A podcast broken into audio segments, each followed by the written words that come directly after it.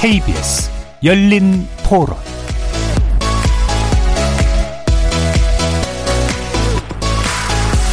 안녕하십니까. KBS 열린 토론 정준희입니다.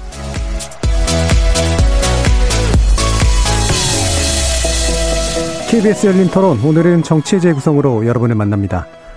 서울시장 선거에 출마한 오세훈 안철수 두 야권 후보가 단일화 방식에 최종 합의하면서 오늘부터 이틀간 여론조사가 진행되는데요. 양측은 이르면 내일 늦어도 24일까지는 단일 후보를 결정하기로 했다고 합니다. 두 후보 간 막판 경쟁 잠옷, 치못, 잠옷 치열해 보이는데요. 오세훈 후보의 내곡동 땅 셀프 보상 의혹을 언급한 안철수 후보는 자신이 무결점 후보라는 점을 강조하면서 후보 사태의 위험성이 없는 자신으로의 단일화를 압박한 셈인데요. 오세훈 후보 걱정은 감사하지만 단일화의 도리는 아니라면서 불편한 심기를 드러냈습니다. 한편 더불어민주당 박영선 후보는 서울 50, 25개국을 돌면서 각구에 맞춘 세부 공약을 제시하는 등 나름 정책 행보에 집중하고 있습니다. 오늘은 광진구, 중구를 찾아서 유치원 무상급식 공약을 발표, 학부모들의 표심 잡기에 나섰는데요. 보름여 앞으로 다가온 재벌걸 선거 이슈들 정치의 재구성 패널들의 눈으로 평가해 보겠습니다. 한국토지주택공사 LH 직원들의 신도시 투기 의혹을 조사할 특별검사 도입 관련된 논의가 국회에서 본격적으로 시작될 예정이죠. 특검의 수사 범위는 물론 추천 방식을 놓고 여야 입장차가 커서 합의까지 이르기에는 넘어야 할 산이 많아 보입니다. 관련된 내용 2부에서 자세히 살펴보겠습니다. KBS 열린 토론은 여러분이 주인공입니다. 문자로 참여하실 분은 9730으로 의견 남겨주십시오. 단문은 50원, 장문은 100원의 정보 이용료가 붙습니다. KBS 모바일 콩, 트위터 계정 KBS 오픈, 그리고 유튜브를 통해서도 무료로 참여하실 수 있습니다. 시민 논객 여러분의 날카로운 의견과 뜨거운 참여 기다리겠습니다. KBS 열린 토론 지금부터 출발합니다. 살아 있습니다. 토론이 살아 있습니다. 살아있는 토론, KBS 열린 토론. 토론은 라디오가 진짜입니다. 진짜 토론, KBS 열린 토론.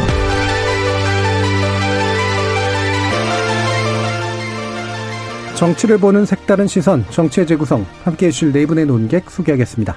먼저 더불어민주당 장경태 의원 나오셨습니다. 안녕하세요. 장경태입니다. 이준석 전 국민의힘 최고위원 자리하셨습니다. 안녕하세요. 이준석입니다. 전 정의당 혁신위원이셨던 김준우 변호사 나오셨습니다. 안녕하세요. 김준우 변호사입니다. 자, 그리고 격주로 모시고 있습니다. 김성회 열린민주당 대변인 함께 하셨습니다. 네, 안녕하세요. 김성회입니다. 자, 지금 야권 단일화 협상 자체는 일단 극적으로 타결됐고요. 아마도 이제 여론조사 결과에 따라서 어, 오늘, 내일, 모레에 걸쳐가지고 그 윤곽이 명확하게 좀 드러나지 않을까 싶은데요. 어, 일단 단일화 과정에서 보면 그 휴일이, 휴일 전에 서로 양보하겠다라는 그런 어, 장면까지 연출되면서 막판까지 좀 상당히 좀 흥미로웠는데 아, 이 부분 어떻게들 보시는지 네 분 또 간단 의견 듣고 시작하죠. 이전석 최고위원님. 먼저 뭐 단일화 과정에 있어가지고 이 정도 실랑이는 어떤 단일화에서든지 있었습니다. 과거에도 뭐 정몽준 노무현 단일화 그때는 노무현 대통령의 통큰 결단으로 협상이 마무리되었던 적이 있고요. 과거에 뭐 박원순 안철수 단일화 안철수 문재인 단일화 이런 것들은 나중에 한쪽이 포기하는 형태로 이제 진행되었지만은 사실 그래도 어쨌든 진통이 어느 정도 있는 협상이었습니다. 그리고 지금 저희가 한 협상이라는 거는 사실 최근에 여론조사 추이가 LH 건이나 이런 것 때문에 여권에 좀 불리한 상황 속에서 새로운 돌발 변수들이 생긴 지점이 있어서 예. 다소 이제 협상이 길어진 것이 아닌가 이런 생각을 하고 음. 무엇보다도 안철수 후보가 뭐 선점 효과라고 할까요? 일찍 출마 선언 했던 효과와 그리고 오세훈 후보의 상승세가 맞부딪혀가지고 그 시점을 놓고도 미묘하게 이제 좀 다툼이 있었던 걸로 이해하시면 될 것 같습니다. 근데 이거는 지금까지 뭐 유불리를 놓고 누구나 할 수 있는 그런 경쟁이었다면은 오늘 이제 내일까지 진행되는 여론조사는 뭐 사실 오차범위 내로 예상되는 만큼 예. 사실 제가 통계적으로 유의미한 어떤 조사 결과는 아닙니다. 음. 예를 들어 어떤 후보와 어떤 후보의 격차가 1% 2% 이렇게 난다고 하면은 다 내일 돌리면 다른 결과가 나올 수 있다는 얘기거든요. 그렇기 때문에 만약 그렇게 박빙 승부가 연출된다면은 두 후보 모두 그 뜻이 무엇인지를 잘 받들어야 된다. 네. 한쪽을 배제한 채로 선거에 나서 가지고는 좋은 결과를 낼 수 없다라는 것을 명심하고 선거에 이제 돌입한다면은 비록 단일화에 패한 후보에게도 아마 그 유권자들이 더 큰 박수를 보내지 않을까 저는 그런 음. 생각을 합니다. 예, 오번 오랜만에 굉장히 모범적인 발언을 해주셨습니다. 네. 자, 장경태 의원. 안철수 후보가 끌려다녔다고 봅니다. 그러니까 소위 무선 100% 같은 당연한 룰이죠. 어, 당이 다른데 당원을 넣자고 주장한 것 자체가 어불성설인데요. 이런 부분을 좀 이 불필요하게 룰 협상을 좀 지지부진하게 가져가면서 어, 안철수 후보가 좀 농락당한 측면이 있고요. 한편으로 우리 이준석 최고께서 상황이라고까지 하면서 이 갈등의 극한 상황을 가는 걸 보면서 어, 단일화가 될 수 있을까 이런 의구심도 있었는데 어찌되건 단일화가 됐습니다. 이 과정에서 아마 국민의당은 아마 뼈아픈 실책이었음을 저번 총선에서 비례대표 후보만 냈지 사실 지역구 후보를 안 낸 상황에서 선거를 치렀기 때문에 아마도 최소한 안철수 후보가 조금 더 장, 중장기적으로 봐, 보면서 했으면 서울 지역만이라도 서울시장 진짜 출마할 생각이 있었다면 서울 지역만이라도 지역구 후보를 내서 좀 선거를 치렀어야 됐는데 어, 사실 이제 비례대표 후보들만 해서 좀 떠다녔다. 네. 아, 떠다닌 돛담배 신세였다라고 보고요. 아마 뭐 내일쯤이면 단일화 결과가 빠, 이르면 뭐 오늘 중에도 날 수도 있을 텐데 어, 그 결과를 보시면 아실 것 같습니다. 음. 자 그러면 김성애 대변인 말씀 들어볼까요? 뭐 장경태 의원 얘기를 그대로 받아서 좀더 음. 드리면 어, 지금 같은 경우 이제 안철수 후보로 단일화 되느냐 뭐 오세훈 후보로 단일화 되느냐에 따라 되게 달라지게 생겼는데 전 정치는 어쨌거나 이 지역 조직이 되게 중요하다고 생각하거든요. 네. 뭐 지구당도 부활해야 된다는 법안도 등장하고 있고 이게 이 구태 정치로의 복귀 아니냐고 하는데 사실 이 지구당을 없앴던 거는 오세훈 변호사의 작품이었죠. 젊고 깨끗한 정치를 해야 된다라고 했던 그 시대의 context에 맞는 얘기였지만 네. 이 지역의 민심을 받아서 정치를 해야 된다라는 21세기 요구에는 부합하지 못하는 형태의 정치였는데 제가 이 말씀 드리는 이유는 만약에 안철수 후보로 단일화됐을 경우에는 국민의힘의 지역위원회는 본인의 기호를 달 수가 없으니 움직일 수가 없고 국민의 당은 동네 조직이 없고 음. 이런 언밸런스가 벌어지면서 단일화 효과 자체가 이제 기호를 정하기 전에 해놓고 기호를 하나로 통일해서 했어야 되는데 사실상 단일화 효과는 없고 그냥 이 오차범위 아니라고 말씀하셨는데 이과들이 다 아는 얘기입니다만 사실 누가 이겨도 의미가 없는 선거가 되는 것이 아닌가라는 점이 좀 굉장히 안타깝고요.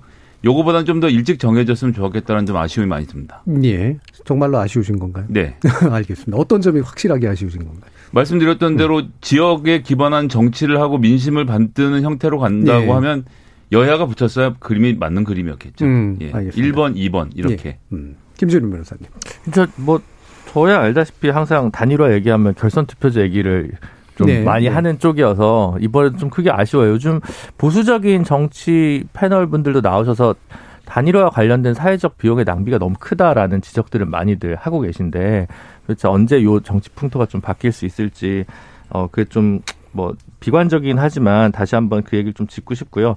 어 두 단일화가 그래도 뭐 그 투표용지 상에서 어느 정도 의미 있게 변별력 있는 정도 데드라인까지는 지켜서 어, 단일화가 됐으니까 보수 야권한테는 그래도 어, 불행 중 다행이라고 생각하고요. 다만, 어, 마지막에 하도 접전이다 보니까 오늘도 안철수 후보 같은 경우는 상당히 좀 우향우하는 모습의 발언들을 네. 좀 쏟아내고 있어서 그리고 이제 서로 좀 상처내기 주는 방식이어서 글쎄 뭐 민주당 쪽에서 웃고 있을지는 몰라도 음. 어, 이 형태가 그닥 이렇게 어, 울림 있는 그 뭐 이렇게 씬을 만들어내지는 못한 것 같아서 그런 부분은 좀 아쉽습니다. 결과적으로 보면 저 사람이 도덕적으로 더 생채기가 많다. 내가 유동층에 좀 더 확장성이 많다. 이런 정도의 어, 논란이고 어떤 서울시를 다시 만들어가겠다라는 비전과 관련된 얘기는 어, 잡아 먹힌 셈이기 때문에 뭐 단일화라고 해서 나쁘다는 게 아니라 어떠한 형태의 화학적 결합을 만들어낸 단일화였냐에서 좀 물음표가 있어서 그 부분이 네. 좀 뭐 진보 보수는 항상 이런 문제가 생기긴 하지만 좀 많이 상당히 아쉬운 건 사실입니다. 예. 자, 이 부분 그럼 두 가지 좀 짚어볼 게 있는데요. 일단은 이제 단일화 효과가 날 것이냐라는 부분. 어쨌든 둘 분 중에 한 분으로 결정은 될 거라고 이제 판단이 되고 그, 그 효과가 이제 여러 가지 의미가 있을 텐데 아까 뭐 김성애 대변인님이나 이렇게 뭐 지역 조직에 관련된 얘기도 해주시고 뭐 기호 얘기도 해주시고 그랬지만 지금 여론조사 이제 나오는 거 보면은 야권으로 많이 마음이 기울어져 있는 그런 모습으로 나타났을 때 결국 기다리는 건 그냥 야권 중에 누군가 하나 나왔으면 좋겠어라는 마음으로 그대로 떠안고 가는 그런 방식이 될지 아니면 뭔가 이렇게 다시 마음이 좀 찢어져 가지고 이 구도가 다시 좀 바뀌게 될지 뭐 이 부분일 것 같거든요. 일단 김성희 대변인 어떻게 보세요? 전 구도가 당연히 바뀔 거라고 보는데 네. 지금 하는 여론 조사를 보면서 물론 이걸 이제 들으신 청취자분들은 아 이렇게 돌아가는구나 생각을 하실 수 있겠지만 선수들은 그러지 않을 거라고 생각을 합니다. 음. 이제 이 얘기 뭐냐면 여론조사는 두 가지가 있죠. 일단 단일화에서 누가 승리한다면 이라는 전제 조건부터 단일화 후보로 오세훈이 나온다면 이랑 박영선이랑 누구를 찍겠느냐 이걸 네. 이렇게 물어보는 게 하나가 있고 그리고 어제 오늘 했던 여, 발표됐던 여론조사 결과들 보니까 그 뒤에는 이 소위 말하는 적합도랑 경제 행도에 대해서도 나오더라고요. 네. 그 얘기는 결국 전화를 받는 사람이 거기까지 대답을 다 끝내야 결론이 나, 이, 그 사람만 유효하게 인정이 되는데 음. 즉 야권 단일화에 관심이 있고 야권 단일화에서 경쟁력과 이 뭐 이런 것들을 요인별로 다 적합도를 요인별로 교로해봐서 다 누르거나 대답을 한 사람들만 인정을 받으니 당연히 민주진영 지지자들은 중간에 남은 이제 끊을 수밖에 없는 상황. 중도층이 듣기에는 하여튼 야권 단일화가 성공했구나. 그럼 그 사람 찍어야 지. 이런 마음들이 이제 합쳐져서 나와 있는 결과라 실제 결과보다는 굉장히 왜곡된 형태일 수밖에 없다. 지금의 여론조사 결과들은. 그런데 음.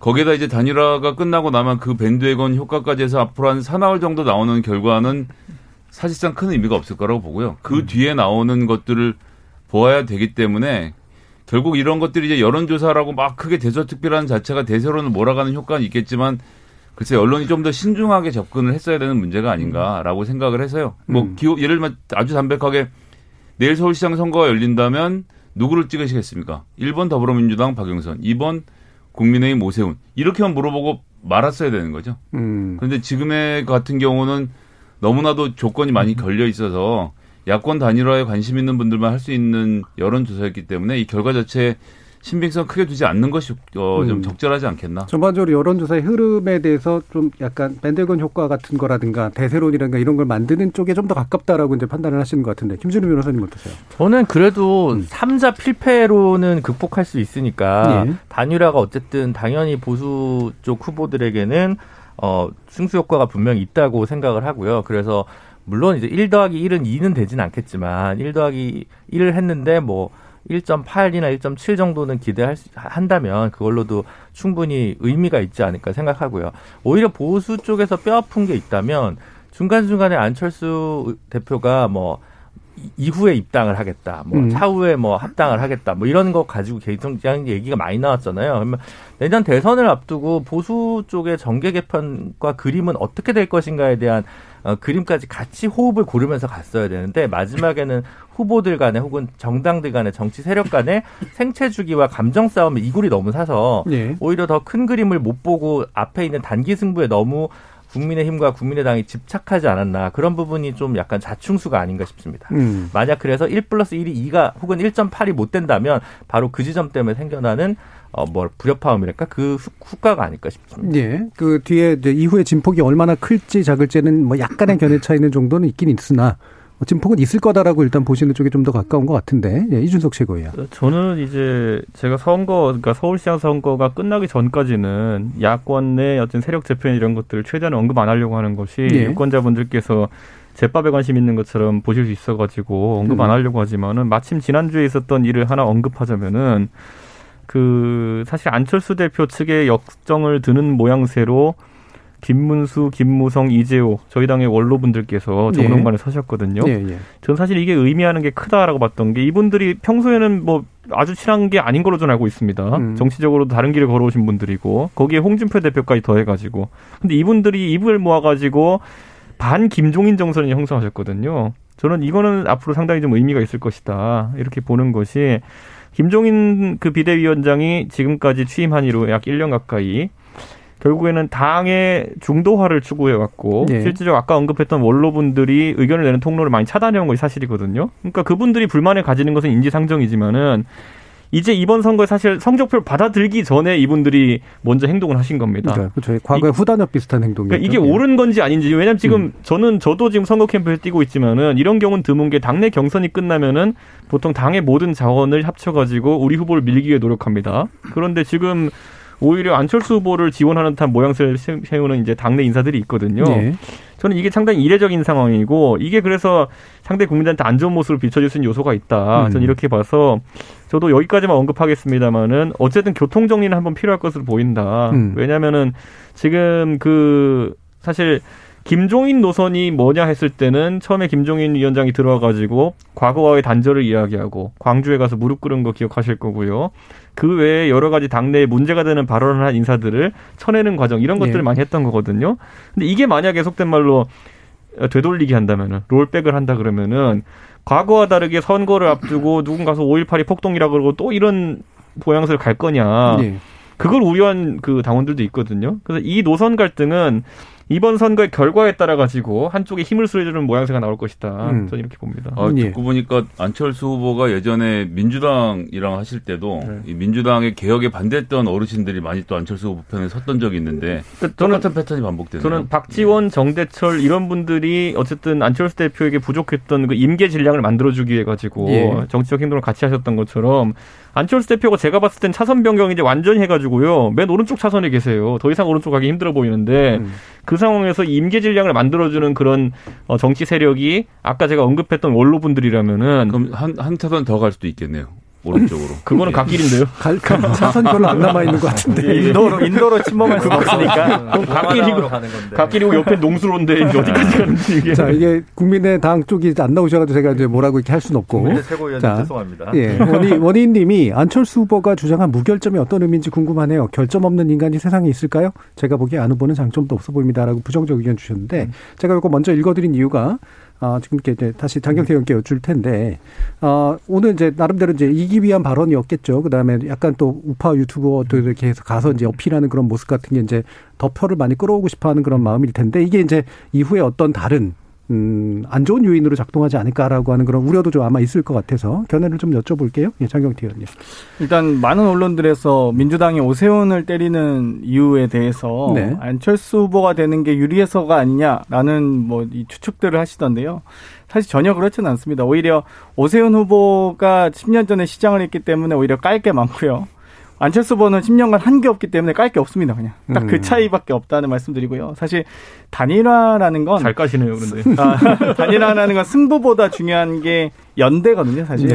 그러니까 핵심은 안철수 후보와 김종인 대표가 같이 유세차에 탈 수 있을 것이냐 음. 이걸 보여줘야 되는데 소위 이 단일화 과정에서 이긴 안철수 후보가 시장 후보로서 입당하는 것과 진 안철수 전 의원이 국민의힘이 입당하는 것과는 완전 다를 겁니다. 그렇기 때문에 제가 보기에는 이 김종인 대표와 안철수 후보의 이 같이 유세차를 타고 다니실 수 있을지 뭐 한두 번 만나서 악수하는 정도로 끝나서는 안 되고요. 이 진정한 의미의 단일화라는 건 아마 그런 걸 말씀드리는 게 아닌가 이렇게 생각이 듭니다. 예. 저는 정치적으로 그 단일화에서 있었던 일을 생각해 보면은 정몽준 대표께서 유력 대권 주자였다가 좀 어려운 길을 걸으신 게 그 전날 밤에 노무현 대통령과의 단일화가 틀어지면서 사실 단일화가 노무현 대통령과의 단일화가 틀어진 게 아니고 본인이 틀은 거죠. 그러니까요. 네. 그렇게 하면서 어쨌든 본인이 만약에 계속 단일화 스탠스를 유지하고 도왔다 그러면은 사실 이런 표현이 적절하지만 총리 안 주고 배겼겠습니까? 근데 그런 정도의 상황으로 인식하고 있었던 상황인데 지금 시점에서도 보면 안철수 대표도 예전에 문재인 대통령과의 단일화 상황에서 뭐 선거 과정에 도왔던 건 있지만 선거 당일날 미국으로 출국하면서 약간 좀 관계가 틀어지는 면이 있었거든요. 네. 그렇기 때문에 이번에는 아마 안철수 대표가 그걸 떠올리면은 굉장히 열심히 도울 거로 저는 예상하고 있습니다. 왜냐 음. 안철수 대표 입장에서도 아까 말했던 것처럼 왼쪽에 갔다 오른쪽까지 끝까지 차선 변경을 했기 때문에 여기서 만약 자리를 잡지 못한다면은 안철수 대표 입장에서는 진짜 갓길에 농수로까지 가야 되는 상황이 올 수도 있기 때문에 저는 여기서 탄탄하게 세력을 구축하려면은 단일화에 대한 국민들의 열망을 담는 것은 선거 열심히 돕는 것이거든요. 이것은 뭐 오세훈 후보도 마찬가지입니다. 만약 단일화 진다 그러면은 여기서 사심 없는 모습을 보여줘야지만이 다음 행보가 열릴 것이다 이렇게 보기 음. 때문에 시너지는 걱정 안 해도 된다 이렇게 근데 봅니다. 잘 아시겠지만 당이 다르기 때문에 음. 기호를 표시할 수 없습니다. 음. 잘 아시겠지만 그렇기 때문에 실제 이제 안철수 후보가 진짜 진정 의미의 단일화를 하기 위해서는 소위 기호 2번을 이렇게 손가락질하고 다니시려면 입당을 하셔야 되는데 과연 그 입당이 화학적으로 가능하겠느냐를 말씀드린 거예요. 네. 예. 자, 9804님이 야권 단일화 성사 과정을 보면서 여당 지지자로서 국민들의 관심을 모았다는 점이 부러웠습니다. 여당 지지자로서 부러웠단 말씀이시죠. 이슈몰이는 성공하시는 듯 박영선 후보 좋은 공약들이 많은데 상대적으로 부각이 안 되는 듯해 아쉽습니다라는 의견 주셨고요. 택사님은 180석을 만들어줘도 적폐청산은 못하는 여당 이번 선거는 쉽지 않을 듯합니다. 박영선 후보가 부족해서가 아니라 민주당 후보라는 점이 패착입니다라는 어, 사뭇 비슷하면서도 다른 그런 의견을 주셨는데 어, 박영수 후보 나름 열심히 하고는 있는데 지금 구별 그 어떤 그 맞춤형 공약까지도 좀 나오고 있잖아요. 나름대로 바닥 훑기도 가고 있고 어, 분위기가 어떤지에 대해서 나중에 장경태 의원 말씀 들어보고 지켜보시는 분들의 말씀부터 들어보겠습니다. 그래서 단일화의 과정에서 이제 끝까지 노력을 하셨던 열린우당 관점을 먼저 뭐 좀 들어봐야 될 것 같아요. 일단 뭐 정책적으로도 그렇고 김진애 후보 같은 경우는 도시 전문가 아닙니까? 네. 네 토론에서 저희가 일방적으로 어, 깰수 있다고 생각하고 시작했는데. 음. 붙어보니까 만만치 않았던 점이 네. 인상적이었고요. 지금 음. 25개국 정책 이야기하는 것도 이런 거죠. 지금 서울시에 109명의 서울시의원이 있는데 6명이 이 자유 그러니까 국민의힘 소속이고 그중에 3분이 강남구의 구의원 시의원만 3명 있고 나머지 전 24개 이 구에는 시의원이 한 명도 없어요, 지금. 음. 그래서 시별로 시에 대한 정책, 시가 할 수 있는 정책에 대해서 네, 만들 수 있는 사람이 없는 거죠. 음. 그 그런 점에 있어서 박영선 후보가 강점을 가지고 가는 구마다 정책을 내놓는데 사실 뭐 저희도 지금 여기서 토론을 하고 있습니다만 언론이 문제 관심이 없거든요. 그러니까 정책적으로 선거를 해야 된다라고 후보를 공격한 다음에 후보가 정책적인 행보를 하면 보도를 안 해줘요. 음. 그리고 단일화가 3% 차냐, 2% 차냐, 3시에 뭘 뒤집었냐. 이거는 이 시분별로 이 보도를 해줘서 스포츠 중계를 하는 것처럼 해버리고 있거든요. 해설은 할 생각을 하지 않고. 저는 이거 언론의 책임이 크다고 생각하고 그래서 지금 박영선 후보가 이야기하고 있는 각 구별 정책 이런 것들이 의미가 있을 수밖에 없는 것은 이 101명의 서울, 민주당 서울시 의원들이 만들어내고 있는 작품이라는 점에서 저는 박수를 좀 쳐주고 싶고 언론이 좀 이런 문제 지금보다는 좀 더 큰 관심을 가져주셨으면 좋겠다. 안철수 후보는 문재인 정부로 안 된다라는 서울시장인지는 알겠는데 그분이 생각하시는 서울시 오세훈 후보는 상대적으로 무슨 말씀하시는지 이해가 되는데 아, 이런 서울시장 선거 정말 너무 안타깝습니다. 예. 김준호 변호사님. 선거의 3요소는 구도 후보 정책이고 그중에 제일 비중이 적은 건 언제나 정책이었기 때문에 이번 정... 서울시 선거에는 정책이 없는 것 같아서 하는 얘기입니다. 아니 뭐 그렇죠. 근데 정책으로 이제 구도와 후, 후 구도를 역전시켜 낼 수 있는 건 이제 행정수도 이전 정도에 되는 이제 어마어마한 정책이 때 가능한 거라서 예, 치겠다는 거로. 그래서 이제 정책을 뭐 이제 어떻게 할 거냐도 고민을 많이 하셔야 되는 건 맞는데 오히려 지금 김성애 대변인 말씀하신 거를 어, 뒤집어서 다른 각도로 오히려 소구하는 것도 방법인 것 같아요. 예를 들어 박영선 네. 어, 후보가 110석의 서울시 의석 중에 102석인가를 민주당이 점유를 하고 있거든요. 그래서 야당이 지금 서울시장이 되면 서울시장이 멈춘다. 어, 제대로 운영할 수 없다. 책임지고 1년 정도밖에 안 되는데 그럼 정말 어, 허수아비 시장이 될 개연성이 높다. 차라리 이런 걸 가지고 적극적으로 음. 여당 프리미엄을 발휘하는 방식으로 좀 물론 이제 이것도 굉장히 위험할 수 있습니다. 오만해 수 보일 네. 수 있기 그럼요. 때문에 음.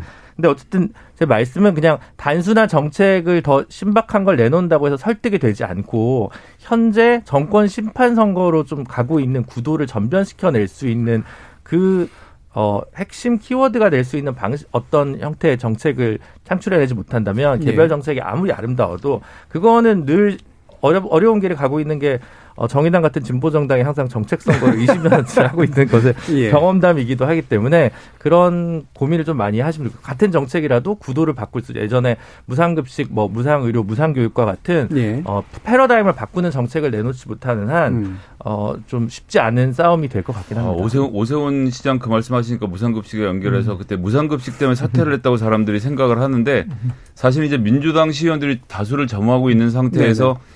시장 일을 못 해먹겠다는 생각이 저는 더 컸다고 보거든요. 그래서 어, 지금 우려하시는 일들이 현실로 일어나지 않을까 걱정이 좀 많이 됩니다. 네, 뭐 현실은 그렇지만은 반대로 1년짜리이기 때문에 그때와는 다르게 그때는 4년 임기의 시장과 시의원들이었기에 시장이 할 수 있는 것이 사실 사퇴밖에 없었다 이렇게 되지만은 반대로 이번에 시장 같은 경우에는 당선되어서 만약에 민주당 시의원들이 합리적인 일에 반대를 한다 그러면은 오히려 시장이 호소를 할 수 있습니다. 어, 내년에 꼭 이 시의원들 심판해 주십시오. 이렇게 나올 수 있기 때문에 구도는 다소 도, 다를 것으로 보이고 또 시의원들도 좀 다른 생각을 하지 않을까 이런 생각을 하고요. 기본적으로 지금 민주당의 딜레마가 좀 있는 것 같습니다. 왜냐하면 박원순 시장이 물론 불미, 불미스러운 일로 시장직을 그만두긴 하셨지만은 3년 전에 무려 55%라는 득표율을 바탕으로 네. 3자 구도에 당선되신 분입니다. 그러니까 음. 박원순 시장의 정책에 대해 가지고 불신임이 있었다거나 이런 음. 것은 또 아니었기 때문에 지금 선거를 치른 박영선 의원 입장에서는 장관 입장에서는 박원순 시장을 부정해야 되는 것인가 특히 정책적인 면에서 네. 아니면 새로운 길을 가야 되는 것이냐 그 고민이 정책 속에 녹아 있는 게 저희 상대 당에서도 보입니다. 왜냐하면 음. 대표적으로 재건축 문제에 대해 가지고 박 시장께서는 좀 유보적인 입장이셨는데 네. 박영선 후보의 입장을 보면은 35층 층고 제한에 대해 가지고 풀겠다는 의지가 좀 강한 편이고요. 그리고 강남 재건축에 대해서도 민주당 후보치고는 명시적으로 좀뭐그 굉장히 전향적인 입장을 보이고 계시거든요. 이게 어쨌든 박영선 후보는 좀 다른 길로 가고 싶어하는 모양새다. 근데 그렇기 때문에 어쩌면 이게 더 정책 선거가 되기 어려운 측면이 있는 것 같기도 합니다. 왜냐하면은 저희 후보들과 그 재건축이나 아니면 부동산에 대한 공약들이 많이 수렴해 가고 있어요. 음. 그래가지고 뭐 정의당 후보가 없는 것도 한몫하겠지만은 네, 네. 굉장히 박영선 후보가 중도 진영으로 치고 올리는 모양새가 강하기 때문에 이건 정작 선거가 벌어졌을 때 선거는 어느 때나 좀 굳이 말하자면 51% 지점을 차지하는 고지점이 음. 될 수도 있는데 이건 저희가 정책을 하면서 좀 약간 당황스러운 부분이 합니다. 차별화할 수 있는 공약 내용이 많이 없습니다. 박영선 후보의 지금 공약 예. 봤을 때. 자, 이건 제가 한 말씀만 꼭 네. 드리고 싶은데 민주당도 아니면서 자꾸 민주당 얘기를 네. 하니까 좀 이상하긴 한데 네. 아, 이 말씀을 꼭 하나 드리고 싶은 게 그러니까 이명박 오세훈 그리고 뉴타운으로 이 대표되는 난개발 서울이 너무나도 큰 고통을 받았고 그 고통에 지쳐 있고 출구를 알 수 없을 때 박원순 시장에 나타나서 10년 동안 서울 시민의 마음을 다독인 거거든요. 예, 그런 과정에서 개발이라는 주제를 꺼내기 어려웠던 게 사실이고 박원순도 한 사람의 정치인으로서 본인이 갖고 있던 브랜드를 틀어버리기가 쉽지 않은 상황이었기 때문에 재개발에 대한 이야기를 못했던 것이고 어쨌든 서울에는 랜드마크도 필요하고 부동산 이 소위 말하는 이 주택 공급 정책도 필요하고 개발할 수 있는 점 개발해야 되는데 전 시대별로 시대적 흐름이 있고 이명박 오세훈으로 다쳤던 서울시를 박원순 시장이 치료했다고 치유했다고 하면 이제 다시 한번 개발에 대한 이야기를 꺼낼 수 있는 것이 어, 집권 여당으로서의 마음가짐이었기 때문에 박영선 후보가 그런 얘기를 들고 나는 건 굉장히 자연스럽다고 생각합니다. 그래서 제가 네. 말씀드리는 게 어떤 앞에 설수식을 붙이더라도 저희 부동산 공약이랑 크게 다를 게 없는 것들을 들고 나왔고 하다못해 토지 더 세게 더 강하게 있잖아요. 토지 임대부 네. 주택 같은 경우에는 이거 굳이 따지면 대한민국에서 처음 시도했던 사람이 MB입니다. 그러니까 이거 어디서 지금 저희가 차별점을 찾아야 될지가 예. 약간 자, 모호합니다. 새 정당의 나름의 이제 그 관전평을 얘기를 하면 무무면 한쪽은 나름 정책 괜찮은데 언론이 제대로 좀 주목을 안 해준다라는 견해도 있으시고요. 그다음에 정책 뭐 그거 가지고는 패러다임을 바꿀 수 있는 이미지가 안 만들어진다라는 견해도 있으시고 뭐 그와 유사한 맥락에서 사실은 정책적 측면에서 보면 결국은 그 국민의힘과 또는 야당 쪽과 여당 쪽이 그렇게까지 구별될 수 있겠느냐 현재 상황이라고 하는 게 자 이런 얘기로 좀 해주셨네요. 자 장경태 의원. 뭐 일단 4년 시장과 1년 시장의 차이는 엄청나게 크죠. 사실 1년 시장, 그 1년 시장 4년 4년이라서 사퇴고 1년이라 사퇴밖에 없나 오히려 1년 시장이 할 수 있는 게 제가 보기엔 사퇴밖에 없는 것 같아요. 그래서 당시 오세훈 시장의 사퇴는 소위 뭐 화풀이 사퇴라고밖에 생각이 들지 않고요. 오히려 이번에 야당이 같은 경우 여소야대 상황에서 시의회와 구청 등이 여소야대 상황 이상에서 야당의 시장이 되면 할 게 없는 시장으로 전락할 가능성이 높거든요. 이미 예산 편성도 다 돼 있는 상황이고요. 시청의 인사도 다 이미 되어 있는 상황입니다. 또 기관장 인사도 다 되어 있는 상황인데 어, 고작 인사해봐야 한 6개월 정도 뭐 하다가 시장 또 바뀌면 뭐 그만해야 되는 정말 이 좀 뭐랄까요 안정적이지 않은 상황에서의 시정이기 때문에 정말 오히려 허송세월 1년이 될 수 있다 이렇게 생각이 들고요. 오히려 이 박원순 시장과 혹은 이 현재 박, 박, 박영선 후보의 부동산 공약은 전 같다고 얘기하시는데 완전 다릅니다. 소위 이그 전에 오세훈 이명박 오세훈 시장 때 당시에는 시멘트 도시였죠. 아주 빼곡히 쌓인 그 당시에 뭐 여러 가지 층고 제한이나 영종률 검폐율 할 것 없이 다 혜택 줘가면서 이 정말 햇빛도 볼 수 없는 그런 도시를 만들어 가다가 그나마 박원순 시장 때부터 이 정원과 주차장 그리고 둘레길들을 만들면서 지금 여러 지역에 가보시면 이 각종 산의 둘레길도 있고요. 최대한 정원을 보존하기 위해서 노력하고 있고요. 과거 같으면 정원 안 만들 겁니다. 바로 그냥 재개발했겠죠. 그리고 하나하나 정말 주차장이라도 서로 이 주택관, 지역 주민 간의 어떤 이 갈등이 최소화할 수 있도록 그런 것들을 세심하게 신경 쓴 시장이었기 때문에 저는 분명히 이런 이 디테일로 들어가면 엄청난 차이가 날 것이다 고 보고 앞으로 선거 본격적 선거 국면에 가서는 그 정책적 차이가 더 크게 전 드러날 거라고 봅니다. 자, 장 의원님 저희가 재건축 단지 전수조사하고 있는데 어느 단지 가보면 그렇게 정원이 잘 돼 있고 둘레길 잘 돼 있어요. 저희는 정원 보존하려고 엄청 노력하고 있어요. 어느 단지요? 서울에 있어요? 정말 쉽지 않아서 그렇죠. 그리고 네. 정원 밑에 저희 지하 주차장 산업이 아마 조사해 보시면 아시겠지만 많이 돼 있습니다. 각구 가보시면. 예. 자, 8271님이 안철수 후보가 박영선 후보에게 도쿄에 집 가진 아줌마라고 비하했다가 자신은 집 없는 아저씨라고 했습니다. 신고한 자산 규모 한 1,500억이 넘는 자산가에게 서민들이 듣고 싶은 말은 아니네요. 그리고 박영선 후보의 집이 문제면 확실한 이유로 그것만 문제 얘기하면 되는데 아줌마라는 표현 쓰신 거 사과하셔야 될 것 같아요 라는 아니. 의견을 주셨어요. 예. 자, 표준, 표준 국어 대사전에 보면 아줌마는 아주머니를 낮추어 부르는 말이고요. 음. 아저씨는 그 호칭 그대로입니다. 네. 그래서 아저씨의 동급은 아주머니고요. 아줌마가 등장하지 않고요. 게다가 아직도 21세기인데 여성이 여성이라는 성을 부여해서 상대방에 대한 멸칭을 사용하는 것 이거 자체는 피해갈 길이 없는 거죠. 복부인이나 뭐 이런 이미지를 심어주고 싶었던 건데 안철수 후보가 깨끗하게 사과하면 될 일을 요즘 정치가 제일 못하는 게 사과입니다. 오세훈 음. 후보도 마찬가지로 내곡동 문제 아 제 처가 이랬지만 지분은 8분의 1이고 죄송합니다 한마디 하고 나갔으면 이 문제로 여기까지 고생하지 않았을 텐데 그것도 그렇고 이 안철수 후보 이 발언도 발언 자체도 잘못됐지만 정말 죄송합니다라고 얘기했으면 되는데 이 전국의 수많은 여성 유권자들에게 나는 아저씨다. 이게 무슨 예. 그러니까 국어 사전을 좀 읽어보셨으면 좋겠어요. 네. 저는 이게 그 사실 공교롭게도 이번 서울시장 선거에서 뭐 후보로 활동하시다가 이제 뭐 등록까지는 안 하셨는데 이혜훈 의원도 비슷한 발언 하신 적이 있어요. 이혜훈 의원도 집 없는 전세 사는 그런 사람이다라고 네네. 했다가 공격을 받았던 적이 있는데 음. 이해훈 의원의 등록 재산보다 안철수 후보 같은 경우에는 한 40배 가까이 많은 걸로 3, 40배 정도 많은 네. 걸로 알고 있는데 비슷한 맥락의 말인데 저는 사실 이것을 그런 어떤 전례가 있음에도 불구하고 네. 가볍게 했다는 게 좀 이해가 가지 않고 다만 이제 저희 지역구다 보니까 그 전세 주택이 3억 5천 정도 되는 음. 그리 비싸지 않은 전세 주택이라는 건 알려졌는데 저는 그렇다고 해도 집 없는 진짜 전세 사는 서민들의 마음과 음. 재산이 천억 대가 넘는데 집 없는 전세 사는 분들의 마음이 좀 다를 수가 있지 않나라는 그런 생각을 하면서 굳이 하지 않아도 될 말씀을 하셨다 이런 예. 생각 듭니다 저는. 자 지금 이제 보면 그래서 마침 말씀이 나왔기 때문에 지금 각 부산하고 서울하고 이제 각 후보자들 가운데 이제 지금 현재 이른바 이제 공세가 좀 집중되고 있는 부분들이 몇 개 좀 나오죠. 이제 오세훈 후보 같은 경우는 이제 내곡동에 관련된 문제고요. 아 지금 이제 어. 그 박형준 후보 같은 경우에는 NCT 와 이제 홍대 관련된 이제 부정 입학 혐의에 관련된 거고요. 그다음에 어 박영선 후보 같은 경우는 사실 이게 이제 공세의 아주 대표적인 형태는 아니지만 이준석 후보도 꽤, 아, 후보랜다. 이준석 장관도, 네. 뭐야, 나름대로 페북에서 네. 한 얘기도 있고 해서 이제 결국 부동산으로 좀 묶으려고 네. 하는 이제 그런 측의 것이 있고요. 안철수 후보는 자기 스스로가 약간 이제 어프로치 하는 이제 네. 그런 식의 어떤 형태였던 것 같고. 네. 그래서 이렇게 이제 나름대로 좀 유력 후보들 가운데 서울과 부산에서 네. 이렇게 진행되고 있는 몇 가지 검증의 내용이랄까? 이런 부분에서 뭐가 가장 어 진짜 실제 선거에서 문제가 될 거다라고 보시는지에 대한 의견을 한번 여쭤볼게요. 이번에는 김준 변호사님 한번 말씀드려보죠. 어 나쁘게 얘기하면 음. 대세 영향을 안 줄 수도 있다고 생각을 예, 예. 합니다. 예. 그렇게 그러니까, 말하실 예, 것 같았어요. 구도가 예.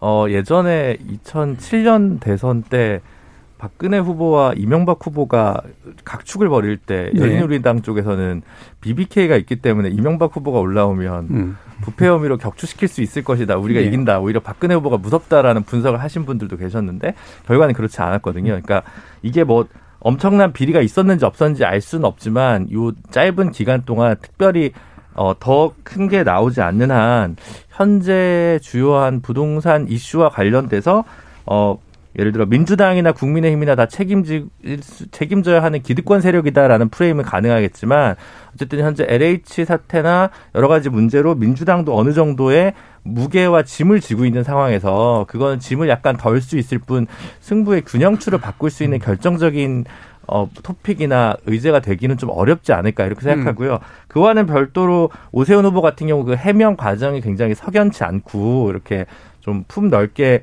사과하는 모습을 제대로 보여주지 못한 채 몇 가지 기억에 뭐 본인은 착오였다고는 합니다만 그 부분이 좀 몇 번 이미 서울 천만 서울시정을 책임졌던 정치인다운 어, 메시지 관리는 분명히 아니었던 것 같습니다. 이게 뭐 예. 그런 그런 부분은 굉장히 유감스럽다고 생각하고요. 박형준 후보권은 조금 더 뭐 조사랄까 언론에 뭐 보도랄까 이런 게 좀 있어야 되니까 좀 더 지켜봐야 될 텐데 역으로 보면 가덕도에서 LCT로 넘어왔는데 김영춘 전 장관의 존재감이 거기서 확 올라가지 않는 것만 봐도 이게 좀 그 이슈만으로 승패를 가늠하기 좀 어렵지 않나 싶습니다. 예. 옳고 그름을 떠나서요. 예, 그렇게 말씀 들어보면 이 건 자체 무게라기보다는 그 건이 수용되는 이제 유권자들의 마음에 수용되는 방식인데 별로 큰 미동은 보이지 않는다. 다만 그거에 대해 대처하는 방식에서 뭔가 약간의 파열구가 나올 수 있을지 모르겠으나 아직까지는 그리 커 보이지 않는다라는 말씀이시잖아요. 김영, 김성애 대변인. 저는 일단 오세훈, 박형준 후보 두 분 다 뭐 보수 진영에선 굉장히 이미지도 좋으시고 말씀도 잘하시고 TV 통을 통해서 알려진 대표적인 엘리트 그룹 아닙니까? 대화가 될 수 있겠다라는 네. 어떤 기대가 있는 정치인들이 검증 과정에서 보이는 태도는 또 지극히 실망스럽다는 말씀을 먼저 드리고 싶고요. 특히나 오늘 또 이제 뭐 김은혜 대변인 나와서 그게 그게 아니었다라는 해명을 하는데 이게 자꾸 뭐 디테일한 얘기로 들어가면 재미가 없긴 하지만 어쨌든 중앙도시계획위원회에서 내놓은 서류를 보면서 뭐 얘기를 하시는데 이것 오늘 그래서 노무현 정부에서 추진한 내곡동 사업이다라고 말을 하는데 이거 완전 경강부회인 게 제안을 SH가 하기 전엔 시작이 안 되거든요. 네. 그리고 이 소위 말 중앙도시계획위원회를 지나간 다음에 환경부에서 거부를 해서 사전 환경성 평가에서 2007년 6월에 부결이 됩니다. 그걸로 끝난 일이었는데 이것이 2009년에 다시 된 것은 누가 어떻게 말을 하더라도 저는 그래서 여기서 정말 우리가 살펴 정말 물어야 될 질문은 오세훈 후보가 그러면 본인 처의 8분의 1의 한 3, 4억 정도의 배상을 받으려고 이 그린벨트 사업을 했겠느냐. 무리죠, 그렇게 말하기. 네. 근데 오히려 저는 이 주변에 땅을 갖고 있었던 이명박 대통령의 형, 이상득 씨의 땅, 그리고 이, 이명박 대통령의 내곡동 사절을 포함해서 내곡동 일대에 왜 보금자리니 임대주택이니 이런 걸 들고 와서 그린벨트를 흔들려고 했을까? 이명박 음. 시장의 그림은 무엇이었고 그 이명박 시장이 대통령으로 간 다음에 오세훈 시장에게 어떤 부탁을, 어떤 지시를 했을까? 그런 것들이 어떤 과정을 거쳐서 서울의 마지막 남아있는 그린벨트이자 개발 요층진, 그리고 그들의 친인척이 땅을 갖고 있었던 내곡동 개발로 이어졌을까라는 질문을 놓고 그 질문에 대한 답을 구하는 과정으로 검증을 해야 되는 문제라고 음. 생각을 해요. 그런 측면에서 오세훈 후보의 대답은 대단히 부적절했다. 본인 정말 그렇게 됐다라고 하면 처의 문제를 사과를 하고 넘어갔어야 된다고 생각하고요. 박형준 후보가 뭐 지금 말씀하신 대로 마찬가지인데요. 이게 박형준 후보에게 주어진 의혹 두 가지는 굉장히 쉬운 게 홍대 문제는 간단합니다. 본인의 딸이 입시를 본 적이 없다고 했으니 홍대에선 서류를 준비해 뒀다고 하니 본인의 딸의 서류를 공개해도 좋습니다. 그러니까 이름은 공개 안 해도 됩니다. 입시에 응했는지 안 했는지만 공개해 주십시오라고 요청하면 되고요. 그러나 LCT 문제는 최초 문양자가 두 분 다 계약을 해서 그 박형준 씨 후보의 부인의 자녀분들이 집을 산 거잖아요. 그럼 최초 계약자가 누구였고 누구한테 샀는지만 공개하시면 됩니다. 그런데 이렇게 간단한 절차를 하지 않은 채 상대의 주장을 네가티브라고만 몰아가는 것은 글쎄요 너무 안타깝네요. 음, 자 이준석 씨고요. 저는 뭐 내곡동 땅 문제 있어가지고는요. 그 땅이 이제 많은 국민들이 아실 겁니다. 그 오세훈 시장과 그 시장 후보와 그리고 그 배우자가 61년생이거든요. 8살일 때 상속받은 땅이고요. 상속 지분이 이제 8분의 1입니다. 민주당이 이제 금액을 부풀리기 위해 가지고 일가가 무슨 36억 보상받았다 이렇게 음. 얘기하는데 오세훈 후보의 처가 상속받은 지분은 그의 8분의 1에 해당하는 4억 원 정도의 이제 지분이고요. 저는 이제 그 땅에 대해 가지고 오늘도 저희가 자료를 공개했습니다마는 노무현 정부 때부터 사실상 이런 지구 계획을 이제 그 건교부에서 만들어 가지고 공표를 했던 상황이라서요. 자, 저희가 봤을 때는 이제 이런 겁니다. 공직자가 거기에 있어서 재산권에 있어 가지고 어, 이해 충돌이 있으려면요. 그 지구에 땅이 지정된 것에 편입시키려는 노력을 했던지 아니면은 거기서 빼내려는 노력했던지 두 가지입니다. 재산에 네. 영향 줄 수 있는 것은. 하지만 그와 상관없이 입시 조건상 노무현 정부의 건교부에서 거기가 적절한 곳이다. 나중에 이명박 정부도 비슷한 판단을 했죠. 왜냐하면 저희가 기본적으로 임대주택이나 그 보금자리 주택을 공급하면서 강남의 실수요를 전환시키기 위해서 강남 인근에 좋은 땅을 마련해가지고 공공주택을 공급하는 것은 그러면 지도 펼쳐놓고 보면 땅은 몇 군데 없습니다. 그러다 보니까 자연적으로 선정된 과정이라 보는 것이 맞는데 거기서 이제 민주당이 이야기하는 것은 그것이 진짜 국장 정결이었겠느냐 이런 것에 대한 지적일 텐데요. 그 부분은 민주당이 합리적인 의혹을 더 제기하면은 파볼 예. 수는 있겠다 이런 생각이 들고요. 저는 기본적으로 뭐 이런 부동산에 대한 의혹들 뭐 계속 제기하다 보니까 박영선 후보에 대한 부분도 아까 저희가 지적할 수밖에 없다 했는데 저희가 오늘 제기한 의혹은 박영선 후보가 2009년에 그 일본 주택을 매입해 가지고 2월 달에 올해 2월 달에 처분했다고 밝혔는데요. 저희가 등기부등본을 떼보니까 2009년부터 2020년까지 거주한 기록이 없습니다. 오히려 다른 곳에 거주한 기록이 있는데 그렇다고 한다면 그동안 세를 준 것이 아니냐. 그러면은 투자 목적이 아니었나라는 이제 의혹이 새로 이제 등기부등본으로 확인된 거거든요, 이거는. 네. 그러다 보니까 이게 사실 어쩌다 일본까지 번져가지고 이렇게 된지 모르겠지만은 성실하게 아까 뭐 박형준 후보나 아니면은 오세훈 후보에게 그런 답할 의무가 있다고 한다면은 도대체 왜 일본에 2009년부터 주택을 사가지고 10년간 거주하지도 않으면서 이렇게 어, 보유해 왔는지 예. 이런 것들은 해명할 필요가 있다. 거기에 덧붙여가지고 그 공직자 재산 신고한 거 보시니까 일본 항공 주식 이런 걸 왜 사시는지. 그러니까 저는 참 음. 이게 사실 치졸해지려면 이렇게 되는 겁니다. 조무스럽고 민망하게. 예. 그런데 어쨌든 어, 남에게 답을 요구한다면 본인도 답해야 될 겁니다. 예. 자, 이 부분 뭐 다들 뭐 나름대로 어쨌든 다 답을 하는 것이 필요하다라고 네. 이제 얘기가 될 것 같은데 이건 개인적인 궁금증이긴 해요. 이게 내곡동 땅이 좋다고 생각해서 다 사둔 걸까 아니면 어 왜 이렇게 유명한 분들의 이름이 거기에 많이 몰려 아, 있을까? 이제 이런 후보는 내곡동 예. 땅은 상속받은 거 외에 구입한 거는 한 건도 없으니까요. 예. 투기의 목적은 아니라는 것은 명확합니다. 그러니까 예를 들면 이제 그 이명박 어, 전 대통령이나 네. 이제 이상득 씨나 이제 이런 분들이 이제 유명한 분들 그 안에 많잖아요. 네. 그래서 이건 내곡동 땅의 훌륭함일까 아니면 뭔가 다른 게 있는 걸까 이런 궁금증들은 확실히 있더라고요. 네. 강남, 강남의 전선이 확대되어 내려가면서 서울의 범위가 넓어질 때마다 그 지역을 투자를 한 거죠. 그렇죠.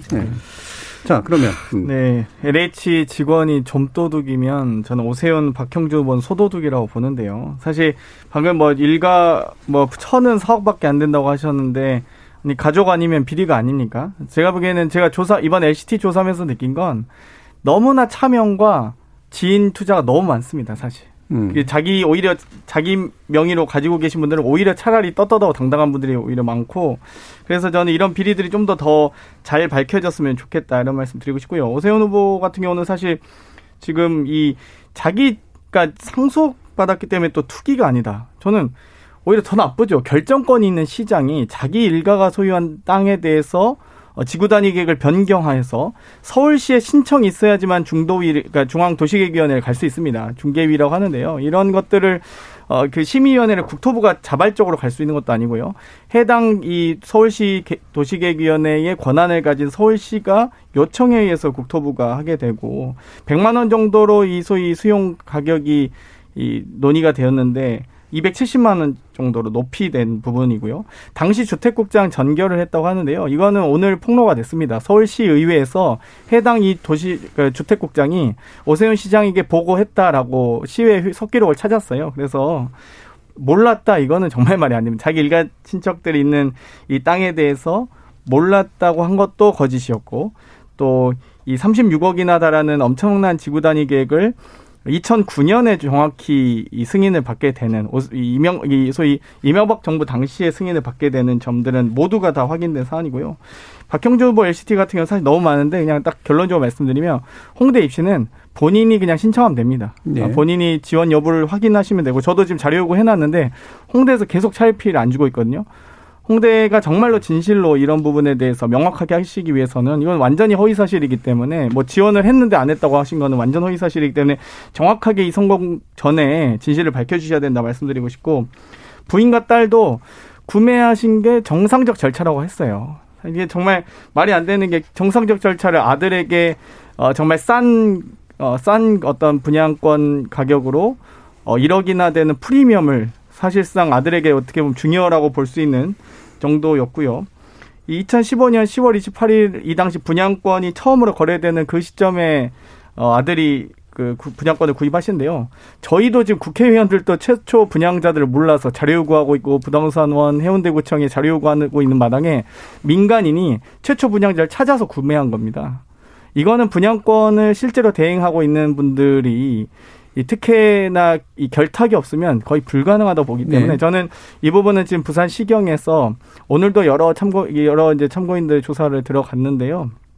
간 걸로 알고 있는데요. 아무튼 철저하게 해서 이 LCT 건 같은 경우 현재 LCT 이 사장도 이 동지상고 영포 라인 어, 이명박 그 보이 전 대통령의 어이 영포 라인이라고 하는 고등학교 선후배로 밝혀지고 있는데 아무튼 이런 부분에 대해서 엄청나게 이 큰 단위의 이 계획들 아직도 LCT가 끝난 게 아닙니다. LCT 이제 레지던스와 아파트만 분양되고요. 여기에 있는 호텔, 워터파크, 센터, 어, 컨셉 어, 시설들 어, 여러 뭐 지금 소위 어, 많은 상가 분양부터 해서 여러 가지 이권이 지금 다 싸우고 있는 과정이기 예. 때문에 저는 철저히 규명해야 된다. 지금 LCT 오히려 주민들께서는 이 엘리베이터 문이 안 닫힌다고 해요. 하도 부실 공사를 해서 하도 예. 빼먹은 돈이 예. 많아서 그래서 저는 이 부분은 좀 정확하게 해야 된다고 봅니다. 예, 그 네. 부분은 좀 그럼 뒤에서 특검 얘기하면서 다시 한번 아마 못하신 말씀들이 좀 있긴 할 테니까 어, 좀 나눠보도록 하고요.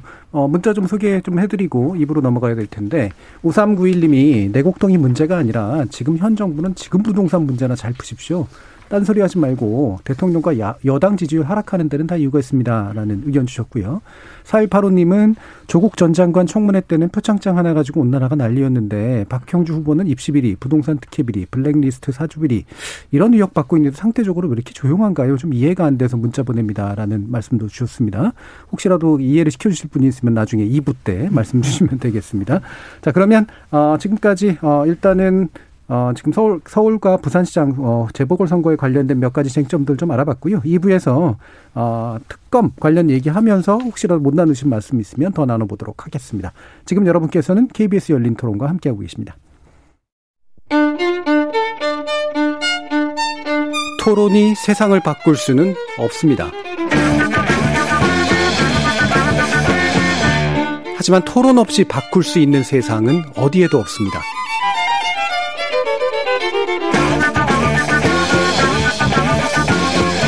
세상의 선한 변화를 갈망하는 당신.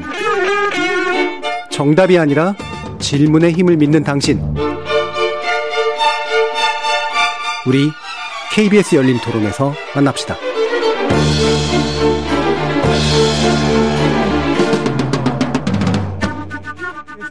KBS 열린 토론 올해 코너 정치의 재구성 함께하고 있습니다.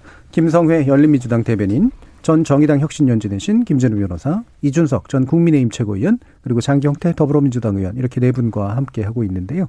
어, 특검 문제 얘기하기 전에 어, 이거 끝날 때 또 얘기하면 못할 것 같아가지고 간단하게 두 분 어, 말씀 좀 드릴 기회 어, 어, 드리고 하는 시작하도록 하겠습니다. 일단 지난주 하려다가 못했던 얘기인데 정의당 어, 선거를 참여를 하시지 않으니까 자유롭긴 합니다만 당대표 선거에 대해 주목들이 확실히 좀 떨어지죠. 지금 여영국 전 의원께서 이제 새로운 당대표로 아마 단독으로 이제 나오신 것 같은데 그 부분 관련해서 좀 얘기해 주시죠. 네, 정의당이 생각보다는 좀 일찍 어, 비대위 체제를 종료하고 당대표 선거에 결합을 했는데요. 그 어, 전직 의원들 중심으로 처음에 이제 이야기들이 좀 많이 나왔던 것 같습니다. 이정미 전 대표, 네. 박원석 전 의원, 윤소아 전 의원, 그리고 이제 여영국 전 의원 이제 네 분 정도가 얘기가 많이 나오다가 어 지금 쇄신과 혁신을 굉장히 필요로 하는 당인데 아마 지금 치열하게 어 논쟁 속에서 그 당 대표 선거를 치르기에는 당의 기초 체력이 좀 약해졌다고 네. 생각을 한 것 같아요. 음. 그래서 좀 통합적 리더십을 구축할 수 있는 방식으로 단선으로 결국 정리가 돼서 이제 선거를 하게 된 거고요. 여영국 전 의원 같은 경우는 노회찬 의원 사후에 이제 창원에서 어 1년 임기의 보궐선거에서 당선이 돼서 아직까진 국민분들한테 좀 낯섭니다만 그렇죠. 경남에서는 도의원을 이제 재선을 했던 분이어서 나름 뭐 창원에서는 잘 알려진 분인데 뭐 개파나 이런 문제에서는 당연히 좀 자유로우신 편이고 어 노동조합 활동을 하다가 이제 정치권으로 진보정당 운동을 이제 시작하신 분이 여서 다만 이제 중앙 정치에서는 상대적 경험이 었기 때문에 좀 그런 부분들이 한계가 있을 수도 있겠습니다만 어쨌든 다시 처음 시작하는 마음으로 정의당은 새 출발해야 되기 때문에 뭐 무리 없이 좀 순항하지 않을까. 근데 지금 정의당 어떻게 보면 좀 무리를 해야 되는 상황이라서 예. 어떤 방식으로 지금 어 내년 대선과 특히 이제 정의당 같은 거 사실 실질적으로는 지방선거에 더 초점을 줄 텐데 그때까지 어떤 전략을 마련할까지가 되게 중요한 것 같고요. 다만 개인적으로는 이번에 뭐 다들 별 관심은 없으시겠지만 여영국 신임 당 대표가 내일까지 이제 개표입니다만 투표입니다만 단선이기 때문에 어 기본소득에 대해서 좀 전향적인 얘기를 네. 했는데 사실 전통적으로 진보 정당은 아직 기본소득에 그렇죠. 관해서는 좀 음. 찬반이 나뉘거든요. 그래서 그에 관해서도 사실은 강령 쇄신 수준의 고민이나 내부 논쟁이 결국 내적으로라도 좀 올 하반기에 결국 불거지지 않을까 이런 생각이 좀 많이 들어서 음. 그런 게 뭐 앞으로 좀 과제일 것 같습니다. 새로운 정의당의 먹거리가 될 수 있는 정책과 강령을 어, 혁신하고 업데이트하는 거. 음. 영국 전 의원 같은 경우에 그 보궐선거 당선되시고 나서 저 열린 토론에서 음. 코너 하나에서 이제 신, 신규 의원으로 예, 초선 의원들끼리의 음. 어떤 이야기 나눌 때 뵀는데 그 뒤로 또 다시 못 뵈가지고 아마 이제 좀 있으면 신임은 담대표로 또 아마 뵈실 날이 있지 않을까 싶네요. 자 그리고 어, 열린민주당은 이제 그 김진애 의원께서 예, 의원직을 내던지시는 모습을 보이시면서 나름대로 희생적으로 이제 임하셨잖아요. 다음 차기 순위가 김의견 전 청와대 대변인이죠. 지금 어떻게 진행되고 있습니까? 일단 사표를 내서 본인은 그만둔 상태인데 국회 사무처 예. 처리가 안 됐고요. 음. 음. 그것이 24일에 본회의 표결을 통해서 결정될 예정인데 의사국에 물어봤더니 내일이나 돼야 정해질 거라고. 그러니까 음. 투표한 날짜를 저희가 정하는 게 아니고 의사국의 의장님하고 정하는 문제라서 예상을 그렇게 하고 있습니다. 예. 그래서 일단 사표 처리가 먼저 되어야 하고요. 선관위에서 번호순, 그러니까 뭐 김의겸 후보에게 가겠죠. 요청을 하고 뭐 이제 바로 승계가 되는 것이 아니라 등록의 기간을 거쳐서 한 하루 이틀 정도 시간이 걸려서 들어오게 될 것으로 좀 생각을 하고 있습니다. 제가 음. 김진애 후보는 서울시장 선거를 과정에서 이제 뭐 역사적으로 전례가 없는 일을 하셔서 음. 국회에서도 굉장히 당황을 해서 절차상의 준비를 하는데 좀 시간이 걸렸다라고 알고 있고요.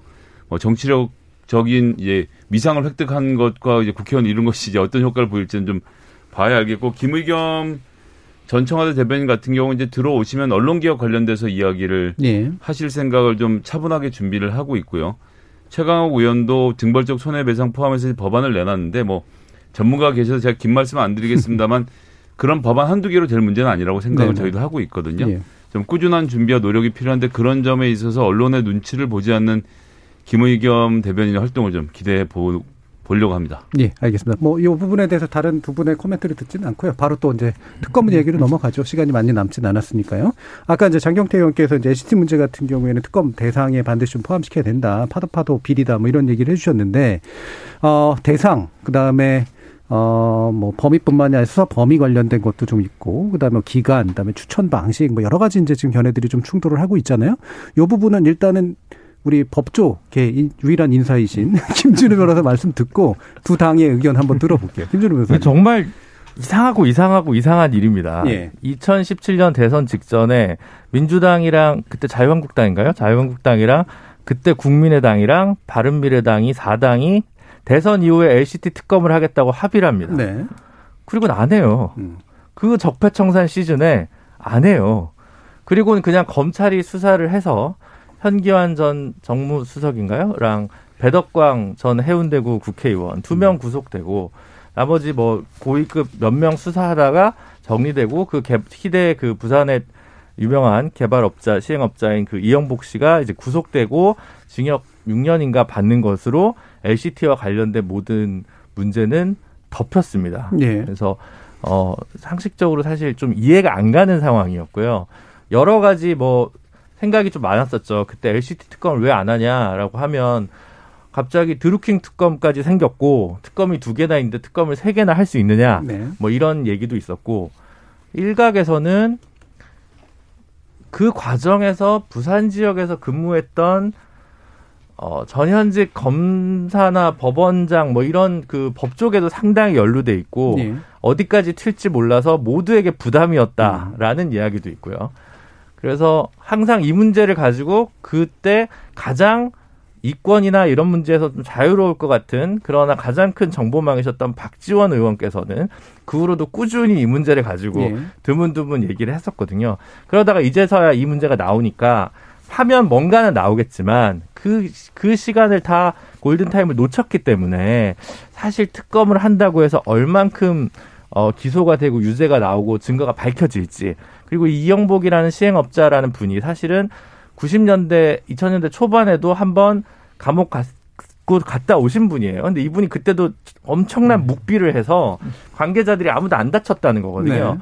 그래서 과연 실체 규명이 될 수 있는지. 그래서 음. 이것을 덮은 것은 사실은 검찰, 민주당, 뭐 국민의힘 아무도 자유로울 수 없는 사태인데 이걸 이제 다시 얘기하는 부분에서 저는 상당히 좀 의아한 부분이 많습니다. 예. 지금 원래는 이제 특검은 LH 대상으로 이제 특검이 합의가 된 건데 당연히 야당 쪽에서는 할 거 먼저 하자라고 하는 그런 견해신 거잖아요. 지금 이 논의를 어떻게 우리가 좀 이해하는 게 필요하다고 생각하세요? 보통 특검이라 그러면 뭐 저희가 예상되는 인력이나 아니면 구조가 있습니다. 그렇기 때문에 특검 수사팀이 예를 들어 60명 규모, 80명 규모 이렇게 펼쳐진다 하더라도 그게 과연 이렇게 제기된 모든 의혹들을 검증할 만한 규모가 될 수 있을까 저는 좀 부족하다 네. 봅니다. 음.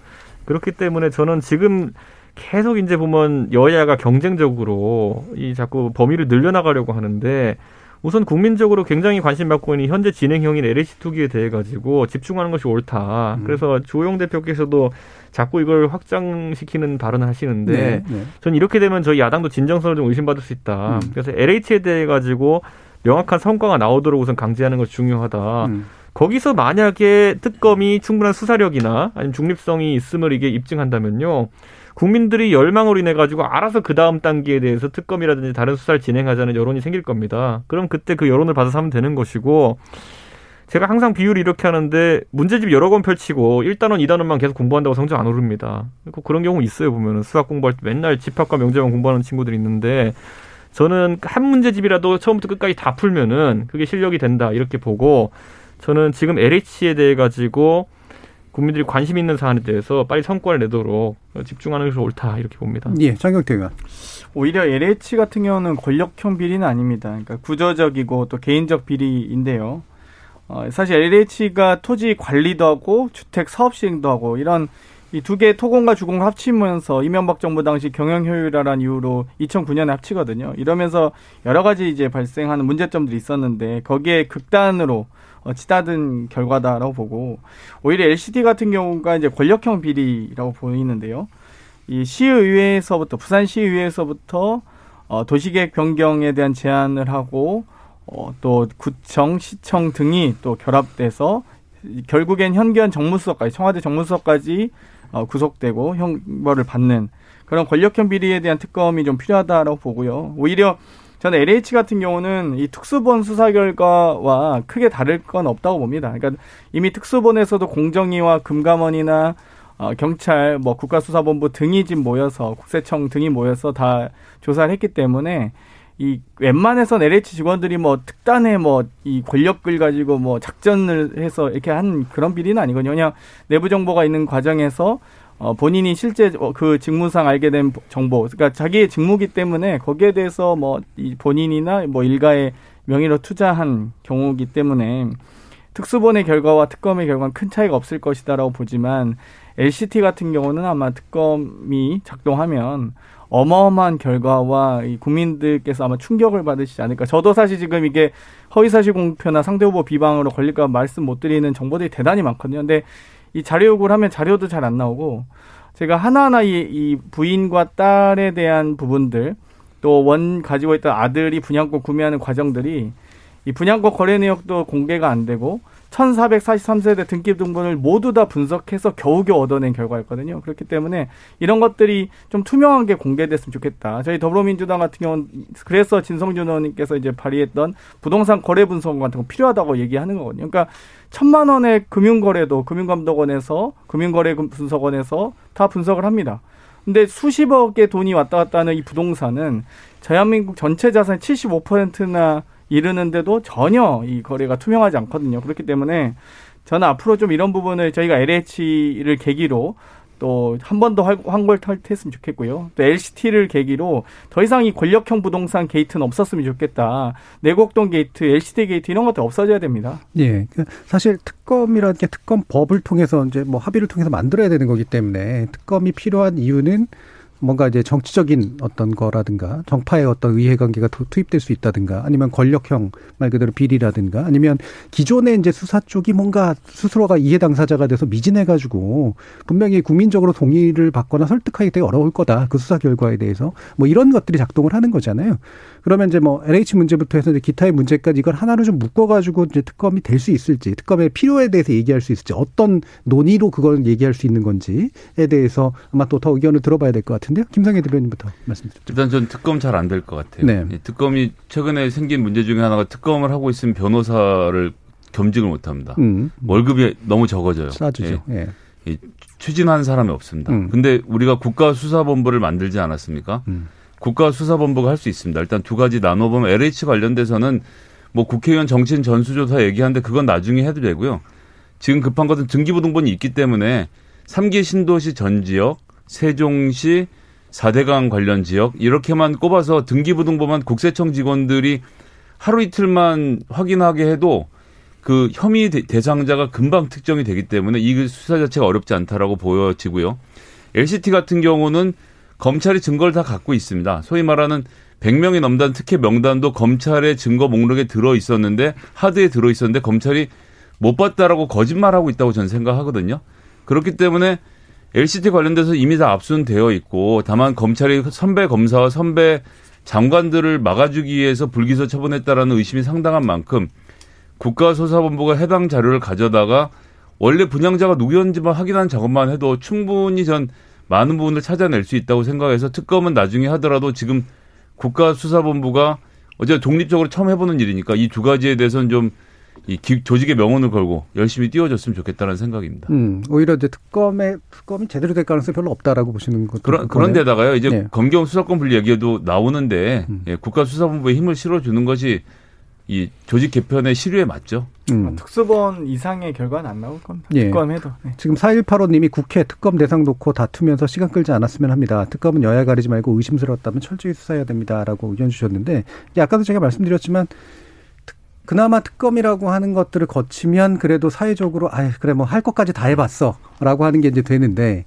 그 전에 이제 자꾸 불신 때문에 그렇잖아요. 이게 누구가 의해서 움직이고 누구에 의해서 움직이고 그러면 이 불신을 해소할 수 있는 방법 다른 방법이 있거나 아니면 특검을 해소하는 수밖에 없는 이 상태에서 과연 여야 정치권이 뭘 해결할 수 있을 것인가라는 문제일 것 같아요. 저는, 저는 근데 특검이라고 하면은 저희가 성공한 특검보다는 실패한 특검이 더 많습니다. 네. 근데 실패한 특검의 전형이 뭐냐면은 특검을 이끄는 특별검사를 실질적으로 여당이나 대통령 쪽에서 임명했을 경우에는 특검이 임명된다 하더라도 그 결과에 대해 가지고 사실 부족하다고 느끼는 사람이 많았습니다. 네.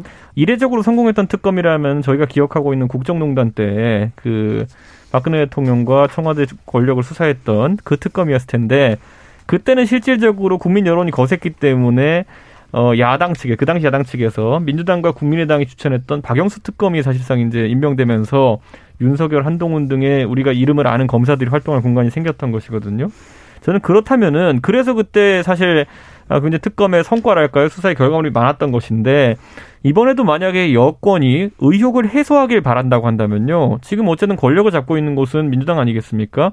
민주당이 대, 민주당과 대통령께서 실질적인 특검, 특검 임명권을 행사하면은 사람들이 잘 믿질 않을 겁니다. 그렇기 때문에 과거 새누리당이 국정농단 사태에 있어가지고 실질적인 특검 임명권을 야권에 줬던 것처럼 저희 당이 특별검사를 추천하려 그러면은 저도 뭐 아까 여러 가지 이유로 인해 가지고 좋은 분들이 올지는 그 다음 문제겠습니다만은 적어도 야당이 나중에 이의 제기를 하기는 어려운 상황이 되는 겁니다. 예. 그렇기 때문에 진짜 장 의원 말씀하신 대로 결과물에 클 차이가 없을 것이다라는 자신감이 있다면은 특별검사의 추천권을 야당에게 실질적으로 행사하도록 하는 것도 답이다 이렇게 봅니다. 아유, 그렇게 하기엔 LCT의 이 국민의힘 연루자들이 너무 많지 않으세요? 저는 그 네. LH건만 저는 그래서 LH건에 대해서 네. 빨리 클리어를 하고 네. 거기서 성과가 좋으면 저는 당연히 자연스럽게 다른 부동산에 대해서도 특검을 적용하자는 얘기가 나올 겁니다. 예. 그럼 그러니까, LCT는 여권 추천인가요? 아니, 근데 저는 우리 이준석 최고가 바른미래당에 계셨기 때문에 네. 좀 이렇게 소위 전 당적을 무시하진 않으실 거라 생각했는데 이 그 당시 야당에 준 게 아니었죠. 교섭단체가 세 개였습니다. 그 당시에. 그리고 이 여소여대 상황이었고요. 원내 일당은 더불어민주당이었습니다. 그 당시 일당과 삼당이 교섭단체 세 개 중에 두 곳이 합의해서 박영수 특검이 출범한 것이지 뭐 야당에 줬다 이건 좀 아닌 것 같고요. 어, 바른미래당이 분명히 삼당이었기 때문에. 예. 사실 LH 같은 경우는 저는 아무튼 방금도 말씀드렸지만 특수본 이상의 결과가 나오긴 어렵다. 그러니까 소위 지금 현재 3기 신도시 지역이 4,900만 제곱킬로미터에 26만 호입니다. 제가 2만 6천 원만 돼도 한번 밤새서 한 한 달 내내 밤새서라도 한번 해보고 싶었는데 도저히 염두가 안 나더라고요. 음. 근데 아마 이제 특검이 이제 좀 이 수사권을 저희는 이제 국회는 조사권밖에 없지만 수사권을 가지고 하면은 좀 더 빠르게 속도를 낼 수 있다라는 기대는 하지만 아, 사실 특수본도 수사권을 가지고 했거든요.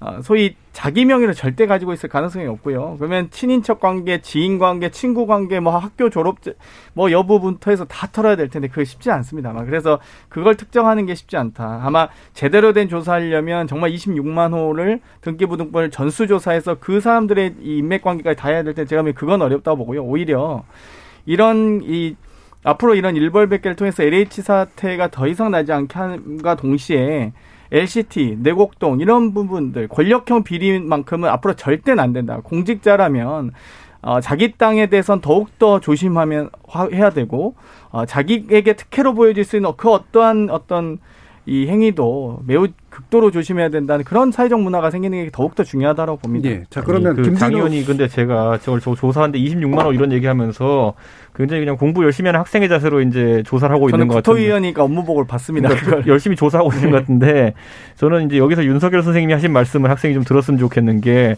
돈 되는 땅부터 살펴보는 것이 중요하다. 수사의 예. 원칙대로 가면 됩니다. 아, 알겠습니다. 자, 김준우 변호사님 특검 하라 그러면 하실 거예요? 맞죠. 저는, 저는 방송을 더 사랑했죠. 수사는 수사 잘하는 사람 해야죠. 네. 네. 특검을 지금 하려면 저는 그런 생각이 드는데 그 기소 수사가 한꺼번에 있는 권한을 주는 거잖아요. 예. 특검에게. 이제 그런 예외적이어야 되니까 1차적으로 검찰에게 1차 수사권이 부여된 경우의 사건에 대해서 특검을 하는 게 맞다고 생각하거든요. 음. 아니면 1차 수사권을 가진 기관의 정치적 중립성이나 자정 능력이 의심될 때 라는 문제인데 지금 경찰에서 차린 국수본 합수본에서 그에 해당하는 건 아니기 때문에 LH 건을 굳이 특검을 할 이유는 없다고 생각합니다. 오히려 특검을 할 거면 LCT가 왜냐하면 이거는 전 어, 1차 수사권도 어, 검찰에게 있는 고위공직자 예. 비리 부분이 일부 있고요. 물론 이제 공수처가 있지만 공수처는 아직 검사들이 지난주 토요일에 면접을 본 걸로 알고 있어요. 그래서 아직 출범하기엔 시간이 좀 필요하고. 네, 저는 아닙니다. 음. 그리고 이제 어 그다음에 이제 기존 검찰 출신들이 상당히 의혹이 제기된 분들이 많아요.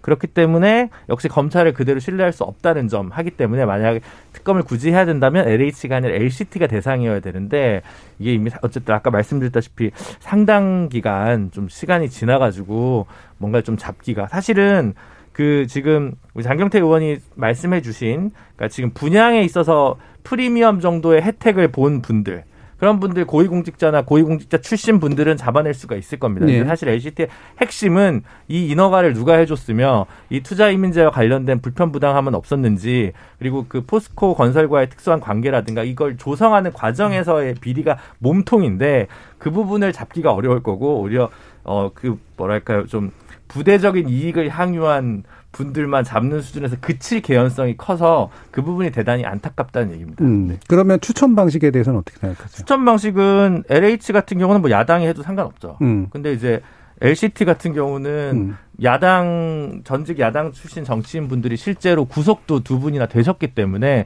그거를 어 경력과 커리어 뭐랄까 레코드를 생각해 봤을 때 야당 국민의힘에다가 그 추천권을 그대로 온전하게 부여하기 좀 어렵지 않을까 싶습니다. 특별수사본부 한동훈 어떻습니까? 자, 그러면 아, 김성현 대변인께서 2주마다 한 번씩 나오시니까 마지막 네. 1분 정도 예, 발언하시면 될 것 같습니다. 예, 저도 뭐 LCT 문제는 이렇게 넘어가서 안 된다고 생각을 합니다. 특히나 관련자들에 대해서 고발 조치를 했는데 2명을 제외하고 21명을 3일 남겨놓고 이 성명불상으로 처리했다는 것 자체가 있을 수 없는 일이고요. 여기다 더구나 법무부의 지정에서 외국인들이 영주권까지 주는 등 평소에 있을 수 없던 혜택이 너무나도 많이 있지 않았습니까? 이 문제에 대해서는 전 뭐 특검은 모르겠고 국가수사본부가 반드시 파헤쳐야 된다고 생각하고 지금 있는 증거들만 가지고도 알리면 국민들이 어, 분노하실 거라고 생각합니다. 그 문제에 대해서는 뭐 이 여야를 가리지 말고 이번에 발본색원 꼭 했으면 좋겠습니다. 알겠습니다. 자, KBS 열린 토론 월요일 코너 정치의 재구성은 그럼 이것으로 모두 마무리하겠습니다. 오늘 토론 함께 해주신 장경태 더불어민주당 의원, 이준석 전 국민의힘 최고위원, 그리고 전 정의당 혁신위원이셨던 김준우 변호사, 그리고 격주로 뵙고 있는 김성애 열린민주당 대변인 네 분 모두 수고하셨습니다. 감사합니다. 고맙습니다. 감사합니다.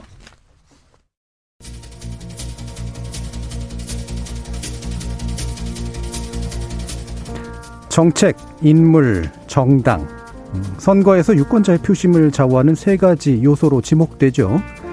그런데 이번 재보궐 선거는 이들 세 요소들 사이의 결합이 적어도 아직까지는 그렇게 뚜렷해 보이지는 않습니다. 물론 정치라는 게 교과서적으로만 진행되는 것도 아니고 유권자들은 나름의 방식으로 합리적 선택을 할 거라고 믿습니다. 하지만 기성 정치권은 이른바 선거판을 움직이는 정치공학에만 유난히 더 몰두하는 것 같아서 좀 씁쓸합니다. 한 평범한 유권자로서의 개인적 견해를 조심스럽게 밝히자면 저의 표심을 마음대로 조정할 수 있다고 생각하는 태도, 쉽게 말해 제 한 표를 우습게 한 듯한 모습이 저를 투표장으로 이끌더군요. 여러분은 어떠신가요? 저는 내일 저녁 7시 20분에 다시 찾아뵙겠습니다. 지금까지 KBS 열린 토론 정준이었습니다.